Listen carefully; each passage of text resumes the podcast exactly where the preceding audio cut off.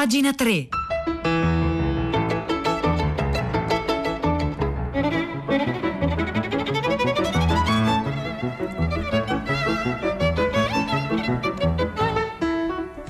Le 9, 1 minuto e 20 secondi in questo istante, mercoledì 6 gennaio 2021. Buongiorno a tutti da Silvia Bencivelli, bentornati a pagina 3, la cultura nei giornali, nel web e nelle riviste.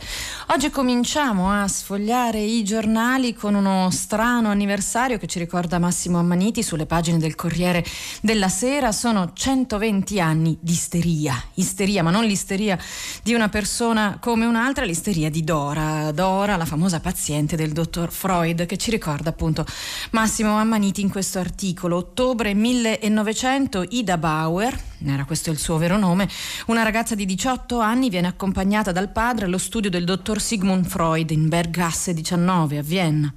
La ragazza appartiene a una famiglia ebrea e già due anni prima lo aveva incontrato per i suoi disturbi, tosse insistente, dispnea, abbassamento della voce, che continuano a limitare la sua vita. Nonostante le sue perplessità, Ida inizia un trattamento psicoanalitico che durerà soltanto tre mesi, perché lei stessa deciderà di interromperlo. Ci troviamo, spiega Ammaniti, ancora nella fase iniziale della costruzione psicoanalitica e il trattamento della ragazza, che Freud chiamerà Dora, appunto nel suo famoso scritto frammento di un'analisi di isteria, caso clinico di Dora, rappresenta una pietra miliare di questo percorso. È il caso clinico f- femminile più rilevante nella casistica del maestro viennese e illustra in modo convincente le sue ipotesi sull'origine sessuale delle nevrosi e dell'isteria in particolare. Quella di Dora è una storia familiare ambigua, è anche un po' sordida. Lei infatti subisce ripetuti tentativi di seduzione da parte del signor K, ben più vecchio di lei. Tentativi di seduzione di cui anche suo padre è a conoscenza, avendo per amante la moglie dello stesso signor K. È quasi uno scambio implicito. Infastidita dall'insistenza di Freud, che vuole farle ammettere la sua attrazione sessuale per il suo corteggiatore, questo signor K, Dora si allontana delusa dal suo terapeuta anche Freud a sua volta si sente sconfitto, come lui stesso riconosce, e due anni dopo, in un breve incontro con lei, le dirà che gli ha tolto la soddisfazione di poterla guarire. Il caso Dora è veramente emblematico perché conferma le ipotesi sul ruolo della sessualità nello sviluppo delle nevrosi, appunto secondo Freud, e soprattutto aiuta Freud a riconoscere che non è sufficiente fare diagnosi di isteria o formulare interpretazioni, quanto piuttosto valorizzare la centralità della relazione terapeutica che riguarda non solo il paziente ma anche il terapeuta. L'isteria che tra parentesi aggiungo io, eh, non esiste in medicina, insomma è una categoria diagnostica dell'Ottocento che... Mm, Peraltro eh, già dalla radice della parola isteria si riferisce all'universo femminile, isteria ha la stessa radice della parola eh, utero, insomma della parola greca che vuol dire utero, cioè istero, e, e, praticamente era una malattia che veniva attribuita alle donne perché si credeva già dal tempo dei greci che l'utero andasse a spasso per il ventre provocando disturbi di tipo eh, psicologico appunto che poi vengono classificati come isterici. L'isteria, prosegue Massimo Ammaniti, non si caratterizza per un insieme di sintomi, ma una sua logica profonda, purtroppo fallimentare, che guida il modo di vivere le relazioni. Questa è l'interpretazione, appunto. Tuttavia, l'approccio di Freud è stato in seguito oggetto di critiche da parte del movimento femminista, che ha messo in luce il pregiudizio maschilista di Freud, che ha sottaciuto le pretese del padre e del signor K, indirizzando il proprio focus sui desideri sessuali della ragazza. La stessa società asburgica discriminava le donne, come era successo anche nella famiglia di Dora. Infatti lei era costretta a frequentare una scuola superiore che comprendeva materie domestiche, mentre il fratello, Otto, era iscritto al prestigioso liceo imperiale che gli avrebbe aperto le porte dell'università e l'avrebbe poi indirizzato verso un ruolo politico di prestigio. Bene, che cosa è successo di, di, Dora negli anni successivi, appunto nei, negli anni successivi a questo incontro con Freud? Lo racconta un libro, lo ha raccontato un libro dal titolo Ida, che era il vero nome di Dora, pubblicato da Sellerio due anni fa, scritto dalla nipote di Dora, Catarina Adler, che ricostruisce il percorso della bisnonna, ovviamente segnato dalla, soprattutto dalla prima guerra mondiale e poi dall'avvento del nazismo. Come ci racconta la bisnipote, Dora apparteneva a una famiglia ebrea laica laica benestante che partecipava alla vita culturale della città, opera, concerti. Purtroppo la vita familiare era abbastanza infelice per la distanza affettiva tra padre e madre, anche perché quest'ultima, la madre, era affetta dalla cosiddetta nevrosi della casalinga. Forse per questo Dora si sposò ben presto con un giovane ebreo, Ernst Adler, piuttosto debole e inconcludente. Come lei stessa raccontò uno psicanalista, Felix Deutsch, che consultò quando aveva 40 anni, il suo matrimonio era infelice nonostante la nascita di un figlio e lei continuava a soffrire dei suoi disturbi, disturbi intestinali, impaccio motorio a una gamba. Se il rapporto con il marito era insoddisfacente, ben diverso era il legame con il fratello Otto, appunto, che era questo giovane, brillante, impegnato, che era anche diventato ministro degli esteri. Ma la situazione relativamente favorevole in cui Dora condivideva i successi politici del fratello tramontò con la crisi economica del 1929 che colpì duramente l'Austria, divenuta un piccolo Stato. Anche le proprietà della famiglia ne vennero a soffrire e il fratello Otto fu via via emarginato dal potere. Il governo, infatti, fu preso in mano da una destra violenta e antisemita. Il clima sociale cambiò, dilagò un odio e un risentimento verso gli ebrei e anche la stessa Dora ebbe a patire diverse aggressioni per strada. Per sopravvivere ai suoi problemi economici, Dora aveva iniziato a gestire un club di bridge nell'Hotel Royal, che era frequentato dalla borghesia viennese e lei insegnava il bridge alle, alle, signore della borghesia viennese. Era anche molto felice di farlo, anche perché era rimasta vedova e il figlio Kurt era in viaggio per la sua carriera musicale. Poi eh, arrivano gli anni 30, l'annessione alla Germania di Hitler e la vita degli ebrei diventa ancora più difficile. Beni sequestrati, licenziati dai posti pubblici, obbligati a vivere nei dormitori anticamera dei campi di concentramento e Dora fu ovviamente licenziata dal club di Bridge. Le fu tolta la cittadinanza, il suo nome fu cambiato in Sara, già era Ida in realtà in, in partenza. Eh, Sara, come succedeva alle donne ebree, iniziò qui una trafila dolorosa per emigrare negli Stati Uniti dove era andato il figlio Kurt. Vicende drammatiche che la portarono in Francia e poi in Marocco per sbarcare finalmente a New York nel 1941. Quindi, conclude Massimo Ammaniti su questa pagina del Corriere della Sera, se l'incontro terapeutico iniziale aveva diviso Dora da Freud, gli eventi successivi avevano sottoposto entrambi alle stesse sofferenze, alle stesse persecuzioni, ai terrori, alle malattie fisiche sempre più invalidanti, infine all'emigrazione, che li portò lontano dall'Austria Felix che avevano conosciuto in passato, ma che poi si era trasformata in un giardino delle bestie. Questo articolo è firmato Massimo Ammaniti e racconta Freud dell'incontro con Dora, che nella realtà si chiamava Ida Adler e si intitola 120 anni di isteria.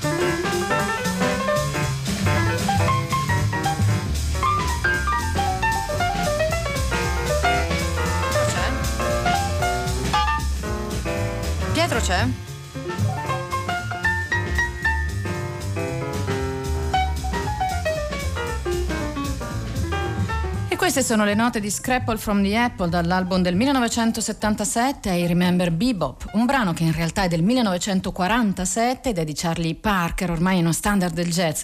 Qui a eseguirlo sono, anzi erano, Walter Bishop Jr. al piano, Bob Crenshaw al contrabbasso e Al Foster alla batteria. E eh, una cosa che è successa ieri, che ha avuto grandissima risonanza sui social e che oggi ovviamente si è riversata su molti giornali, è la storia del della pasta con i nomi fascisti, nomi fascisti come eh, le littorine, le tripoline, le bengasine e così via. Oggi ne parlano per esempio Silvia Truzzi sul Fatto Quotidiano e eh, ne parla Gianluca Nicoletti sulla stampa. Silvia Truzzi ripercorre eh, la storia insomma, dell'emersione di questa cosa e eh, rende merito a Niccolò Vecchia, giornalista e conduttore di Radio Popolare, che eh, si è accorto che appunto esiste questa pasta con questi nomi che richiamano il, il fascismo e eh, che appunto richiamano il fascismo, richiamano soprattutto eh, la stagione del colonialismo e lo fanno dagli anni 30 e sono rimasti fino da noi. Eh, quello che è sconvolgente, dice,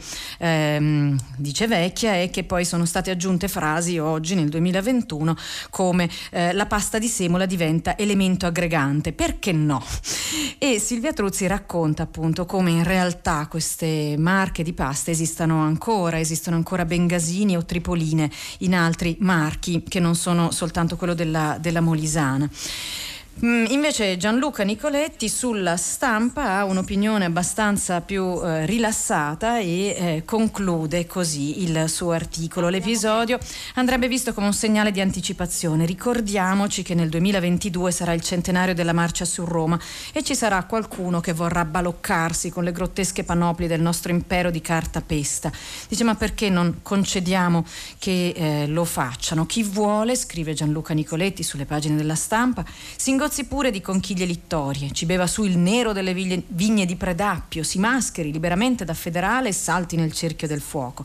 Dovrebbe essere guardato con lo stesso coinvolgimento che merita un passante travestito da Napoleone o i tanti Pulcinelle e dottor Balanzone che parlano seri di pensiero unico dai salotti della nostra televisione. Questo è Gianluca Nicoletti, il titolo di questo di questo, di questo, corsivo è la GAF sulla pasta dal sapore fascista e su questo si è collegato con noi Pietro del Soldà. Buongiorno Pietro.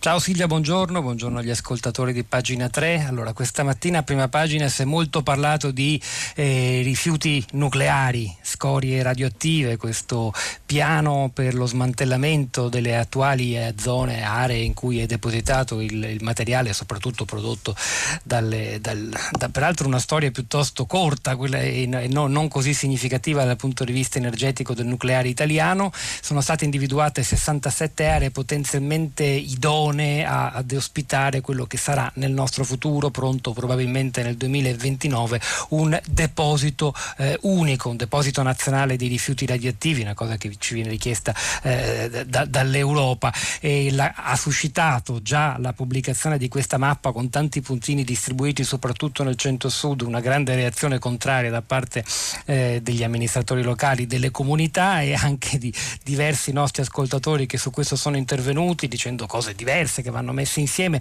ricordando come ha fatto Carla Damestre, l'ultima ad intervenire su questo a prima pagina, che non si tratta di smaltimento delle scorie nucleari, ma semplicemente di un seppellimento che le lascerà integre eh, almeno per 300 anni. Noi dobbiamo fare chiarezza su questo piano, capire, capire qual è la situazione, quali le prospettive e quali appunto il livello di coinvolgimento delle comunità locali.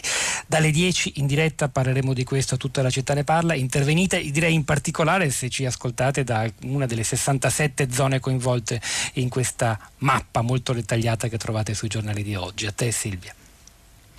Grazie Pietro, lasciami ricordare il numero di sms per intervenire durante la diretta è 335 5634 296.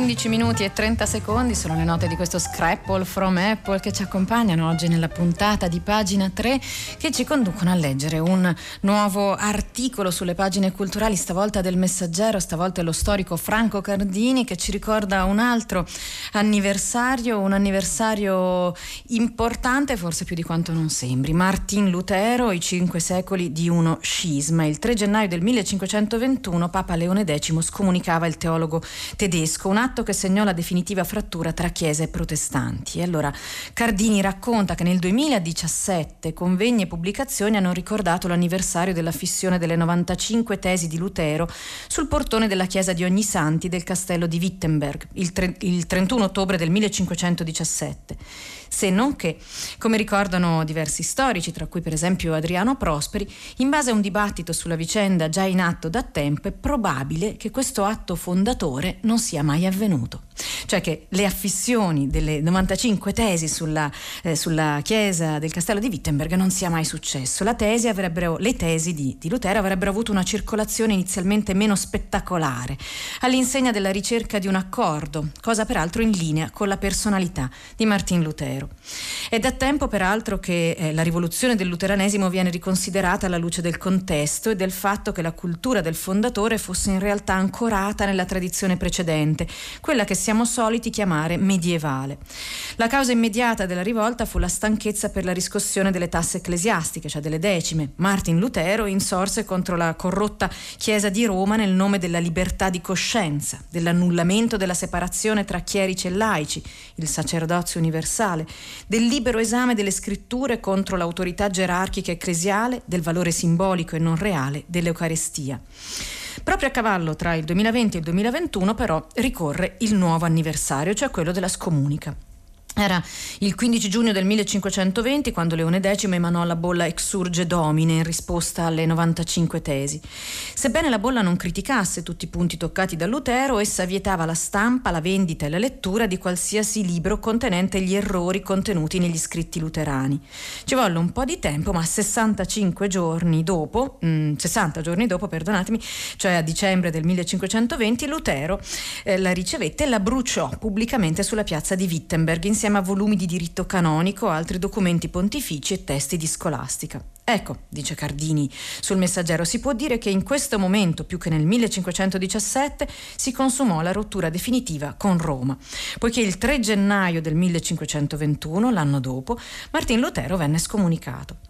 Ora che cosa successe poi dopo? La fede riformata di Lutero si precisò nel 1530 la dieta d'Augusta, nel frattempo la Chiesa cattolica che si rese conto che la scomunica non aveva avuto gli effetti sperati, convocò un concilio, c'era Papa Paolo III, e, terzo, e eh, si fronteggiarono due tendenze all'interno della Chiesa Cattolica, quelli che avrebbero voluto discutere e quelli invece più, più rigidi. Quindi sembrò che per alcuni decenni ci potesse essere davvero spazio per una mediazione. Che cosa successe infine? In Germania, dopo un periodo di scontri militari e trattative, si giunse alla pace di Augusta nel 1555 1945, nella quale si stabilì il principio cuius regio eius religio. Insomma, eh, i territori avrebbero seguito la religione del loro rispettivo principe. La riforma di Lutero si sviluppò dunque rispetto ai tentativi del passato, appoggiandosi agli stati e ai poteri costituiti e eh, inaugurò così un periodo per l'Europa fatto di guerre e di crisi profonde. Questo è l'inizio della modernità che qualcuno ha detto è stata partorita con gran dolore. Questo articolo lo trovate sul messaggero di oggi, è firmato da Franco Cardini. Vi ricordo che potete continuare a scriverci, a mandarci le vostre email al nostro indirizzo di posta elettronica che come sempre è pagina 3 chiocciolarai.it.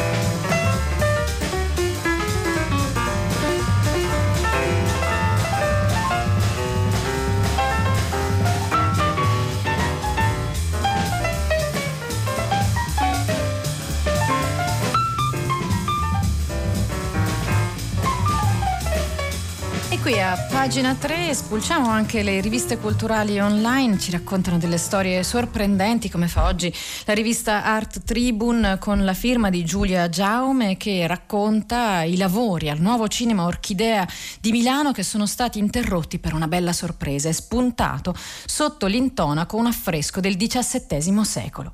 Riposava sotto l'intonaco il progetto di restauro e parziale demolizione è, è stato, è stato interrotto e adesso la, l'intenzione della giunta, della soprintendenza archeologia, belle arti e paesaggio della città metropolitana ha deciso di proteggerlo. Quindi eh, sarà, sarà rivisto tutto il piano perché l'assessore alla cultura ha precisato la qualità architettonico-artistica dei reperti è troppo alta per non modificare il progetto iniziale. Che cosa succederà? Che questa sala sarà una grande sala polifunzionale tenuta al rustico e appunto con l'affresco esibito. Il nuovo cinema Orchidea di Milano ha infatti una storia interessante. Il palazzo, eretto nel 400, era noto come Casa Medici. Lo spazio in questione era proprio il salone principale. Della dimora, donata nel 1486 da Gian Galeazzo Maria Sforza e Ludovico il Moro a Lorenzo de' Medici, non restavano che poche tracce prima del rinvenimento di questo affresco. C'erano tre colonne incastonate nella parete in muratura su un lato del cortile e sei grandi nicchie, poi per metà adibite a finestre. Gran parte del palazzo originale infatti era stato demolito alla fine dell'Ottocento per ospitare nel nel 1909 il Cinema Verdi, poi noto come Gorizia. Dal 1949 il cinema era diventato Orchidea, un punto di riferimento per i colossal americani e in seguito per i film d'autore d'essè. Poi c'era stata una prima chiusura temporanea e poi quella definitiva nel 2009. Adesso l'intenzione appunto è quella di recuperare in chiave culturale le aree dismesse, compresa appunto, compreso il nuovo cinema Orchidea e quello che c'è dentro, un affresco del XVII secolo. Il costo per il progetto di riqualificazione che è a carico del comune è di un milione e eh, 300 mila euro. Il tutto sarà riadattato appunto per salvare gli affreschi affreschi sulla volta della sala. Questo articolo racconta questa, questa storia nei dettagli della storia del nuovo cinema Orchidea di Milano. Lo trovate sulla rivista Art Tribune, è firmato Giulia Giaume, lo trovate anche sulla nostra pagina web che come sempre è www.pagina3.rai.it.